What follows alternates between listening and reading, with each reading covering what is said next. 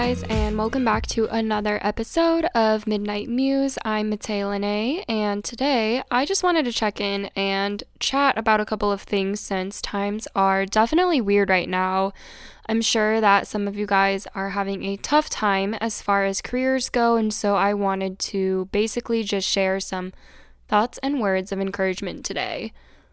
First, I guess I'll just give a little personal update since it's been a minute. So, you guys know that photography has been my main source of income as of the end of last year, but obviously that isn't really the case anymore. So, when things kind of started to shut down, I wasn't very busy at first and was mainly just watching TV a lot and getting back into art. But then, one of my connections that I made in college in a coffee shop called Kaldi's. Shout out Kaldi's. I literally spent every day there during the last two years of college. But, anyways, so this guy I met in a coffee shop and I connected my junior year. He's been a great business connection, motivator, and friend. And he was the one that actually kind of encouraged me to switch to full time and was always asking why not when I kept offering excuses. So, yeah, it's been awesome. And so, basically, a few weeks ago, he reached out to me with the first opportunity to help supplement my income, and that was to help a woman start a t shirt company in St. Louis. So, I've been helping her rebrand and creating designs for her, and it's forced me to start practicing my Illustrator and Photoshop skills again, which is a breath of fresh air, I would say. It's something that, you know, I've always wanted to improve, and so what better time than now, right? Then a week or so later, he reached out with a few more opportunities, one revolving around me creating an e course, which I'm excited to release in the coming weeks or so, basically just combining what I've learned as a content creator, an artist, a business owner, and marketer. So it will be really cool, I think. We are working together with his team, which the other half is in Australia actually. So it's weird working on drastic time differences, but it's a very creative team, which is awesome. And everybody does their part in group work if you know in school it's really hard to get people to do their part in group work but everyone does their part it's really awesome so uh, the other project I can't really disclose too much info about, but basically we're just working on a book release, and the author is a Christian leader, and he is also a self-made billionaire. So that's interesting. Uh, it's been really weird. I feel like I'm definitely out of my scope, you know, but it's just such a good learning experience so far. So I'm definitely grateful for that. And I guess that just kind of goes to show that you never really know what's going to happen. And I'm pretty financially stressed right now since my main source of income has completely disappeared. But right now, I'm focusing on hustling to make ends meet and see what opportunities unfold. Not gonna lie, I didn't feel qualified for those jobs since my background in digital art is pretty limited and I haven't launched a book before, so I've definitely felt like I'm not fit for these positions and I feel like that's a pretty common feeling. And this isn't the first time that's happened for sure. Like, literally, this time last year, I was standing on the set of Good Morning America with a client being interviewed for a movie she released with Lifetime TV. And I left my classes my senior year to go on a press tour with her in New York. So, am I qualified for that? Probably not, but it worked out and it was just really such an unforgettable experience. And I'm so grateful for that opportunity. And if I jump back three years, I was asked to host a rooftop networking event with Verizon, like the phone carrier I use, and they asked me to be a host for an event. What?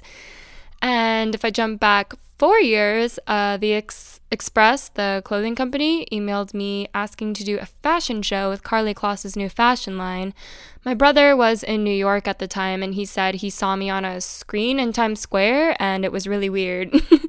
And I remember that year I felt like I hadn't really done anything special for me to be in that show. But these days you can basically get away with anything if you really just nail down your passions and work hard, I think. And that's why teens these days are able to grow into major successes. You know, they're not afraid to put themselves out there and share what they have to offer with the rest of the world. And I'm not saying TikTok is the primary way by any means for everyone to be successful because I definitely think it looks different for everyone. And just as a side note, I want to recognize that our idea of success is kind of skewed these days, and you have to basically just define what success is for yourself, but that's a topic of discussion for an entirely different episode. And yeah, anyways, it's simultaneously just so hard and easier these days. It's easier, I would say, to spread ideas, feelings, and messages online as things can blow up like wildfire and you can go viral in a matter of minutes, but it's just so much harder because at the same time, that's meant online criticism and comparison has skyrocketed naturally and it's just a really delicate balance that we're all attuned to. The good part, I suppose, is that it means that it opens a whole new range of possibilities for us to encounter by chance, but that doesn't mean we should discredit the work it took for us to get there, you know? Sometimes we kind of fall into this feeling that we're not qualified to do a certain job or accept a certain opportunity that comes our way. And at the end of the day, we've got to look back on all we've done and how hard we've worked to reach the point we're at today. I think back to how I felt in each of those times, and even for these current opportunities, feel just so out of my league and wildly underqualified. But I also look back at each of those times and realize the reasoning behind why they each happened.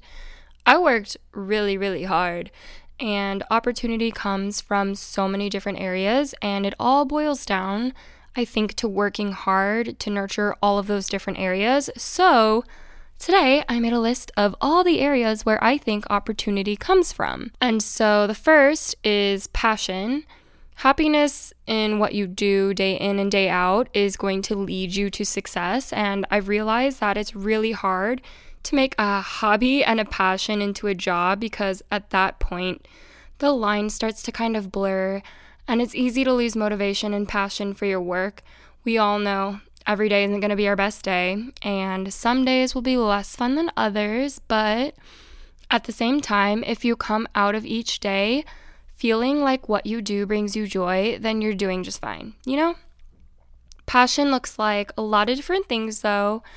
It's the way we love ourselves, love others, and encompasses all of the things we naturally gravitate toward and pursue. So it doesn't have to be, you know, your job. Passion falls into your hobbies, and it's basically just having strong feelings about something. I pulled that from the dictionary, so it's basically just meaning you have strong feelings. So I think it's just one of my favorite traits to search for in other people, primarily because it's a trait that you can't fake. You can fake being nice, you can fake being confident, but you can't fake passion. It bleeds into everything. And in a search for authenticity, especially nowadays with things online being so much easier to fake, I feel like it's one of the coolest things to look for in other people. And if you think about it, people get really passionate about the music they listen to and the movies and the books they like to read or watch and their life goals and all of that. And if you really want to get to know someone, I think you've got to get down to the root of their passions. The next area I found to bring about opportunity is consistency. People want to work with people and businesses they can rely on. So, if you take a second and think of the companies you work with or shop at the most, why is that? Who do you go to when you need help? I oftentimes go to my sister or my best friend because I know they'll always answer within seconds, not just once or twice, but always. And my favorite Instagram pages to follow are the ones that are consistently putting out new content and engaging with their audience basically every day. And this is the same breakdown when it comes to opportunity. People bet on people they can trust, people that are consistent and will deliver and so, if there's an area of your career where you might like to shift toward, it would make sense to then shift more time and energy into that area over time to build consistency, right? So, for example, when I started photography, it wasn't like I was shooting all the time since it was just a hobby. And I was also graduating high school, starting college, weird time of my life to pick up something and just, you know, think of, oh, it could be a career. And so, as I started to grow more passionate about it and learned more about how I could potentially make money from it, I started to put more time and effort into learning about it as well as just practice. I was practicing a lot, practicing when I could, and as I kept posting sessions online on social media and marketing myself, I started landing more bookings, and over time, I started charging until I realized there was a weird shift happening and people reaching out to me were starting to ask my rates automatically instead of me having to ask them to pay for sessions. Then the third area that seems to bring about opportunity revolves around empathy and building and maintaining relationships. So we all know that connections to other people are ultimately what helps us grow. That's why tools like LinkedIn exist. And in my experience, one of the biggest relationship builders, if not the biggest, is empathy. So, something I've kind of learned over the past few years is that empathy isn't exactly the same as sympathy. Sympathy is defined more so as sharing. We tend to think of sharing emotional pain. So, say your friend has a loved one pass away, they would grieve, and we would likely send them a sympathy card or, you know, a bouquet of flowers to let them know we also feel sadness. Whereas empathy is more about understanding. So, we can imagine how someone must feel based on what we know about them and despite them explicitly saying what's going on. I think empathy is a little more removed in the sense that you recognize you aren't directly going through what someone else is, but you're still trying to put yourself in their shoes and be mindful of their situation and also act accordingly. Empathy is so vital in all aspects of our lives. It's so important when trying to nurture relationships, whether they be friendly, romantic, professional, or otherwise, but it seems like we all just want to relate to one another. We want to see people that reflect us in the media and we want to connect with people that share common interests and values with us, and empathy tends to be at the forefront of that. Think about all of the empathy going on right now. So, with small business owners and companies holding on, people are really supporting local when they can, and that means they have to put themselves in the shoes of small business owners and understand their situation. That's empathy at work. When we can put ourselves in the shoes of others and relate, it opens up this whole new level of understanding and it makes connecting with other people a lot easier. Connecting with people on a more personal level means we can stay at the forefront of their mind and that also means when an opportunity comes their way, they'll think of us to carry out the job when the time comes.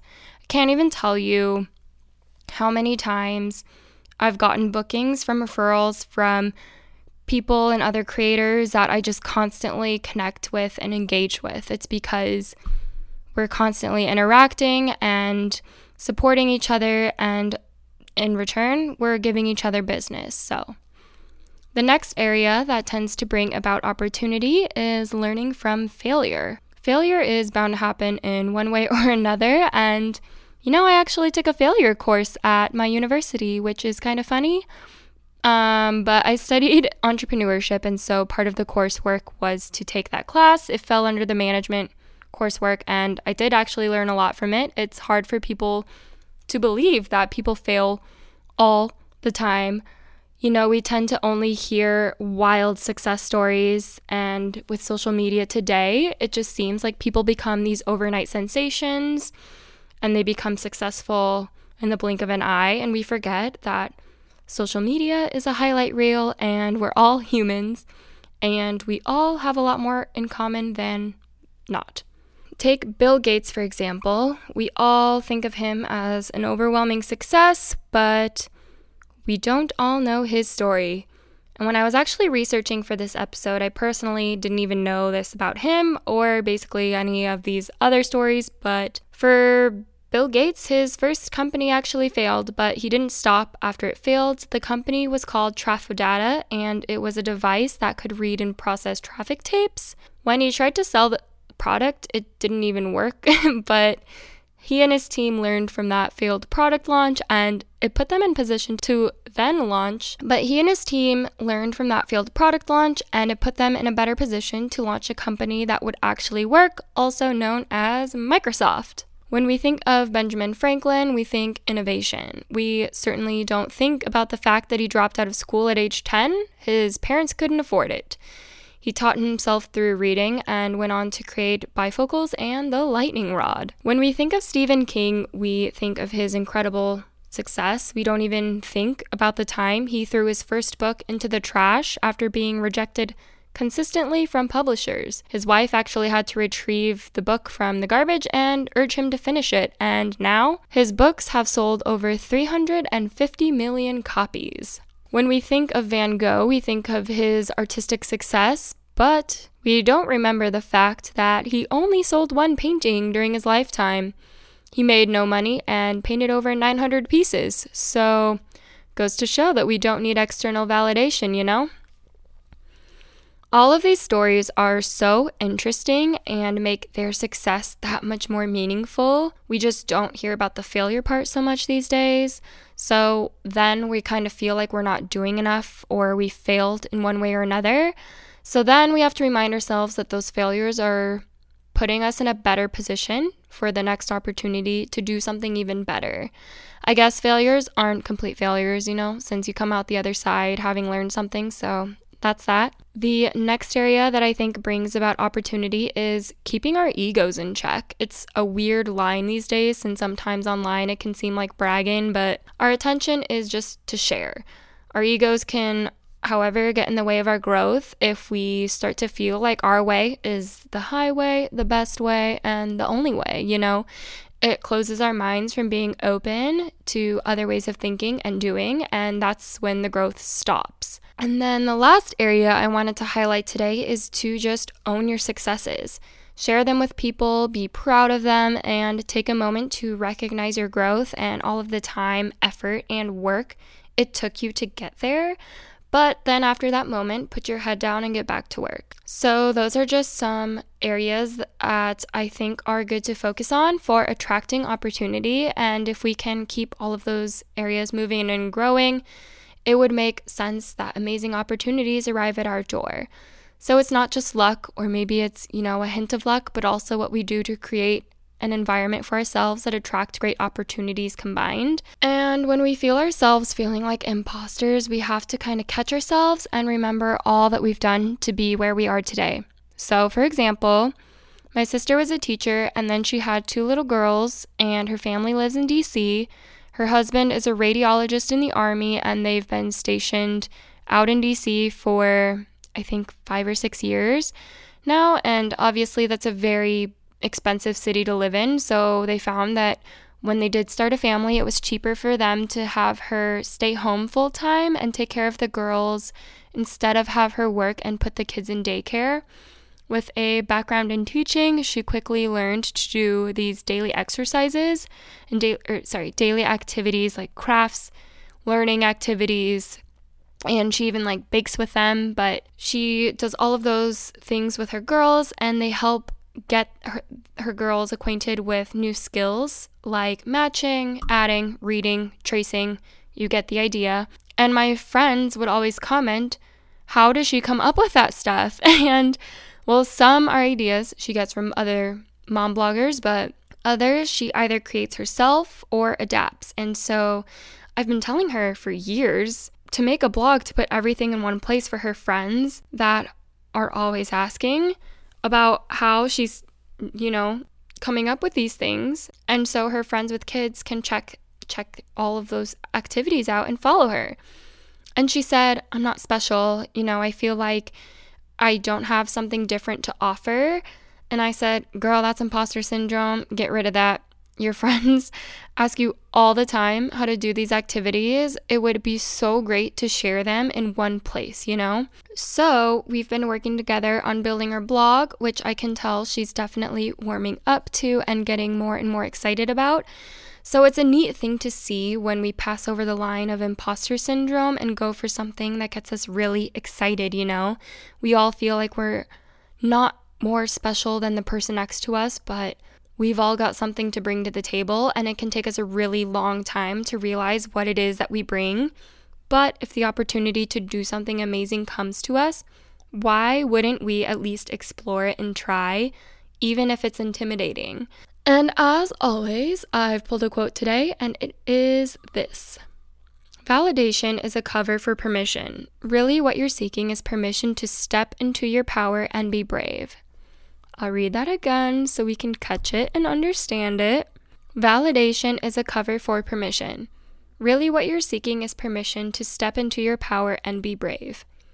And that quote is from Emma Mumford. I'm hoping that as we continue to get more opportunities in the coming months and years, as things open up again, that we can let go of the feeling that we aren't good enough or aren't qualified enough and start to remember that there's a reason that someone has taken interest in our capabilities, even if we can't fully see it or understand it ourselves yet. I hope you guys have a great rest of your week this week. I'm hoping to have another episode up either end of this week or beginning of next. Until then, take care, stay safe, and healthy.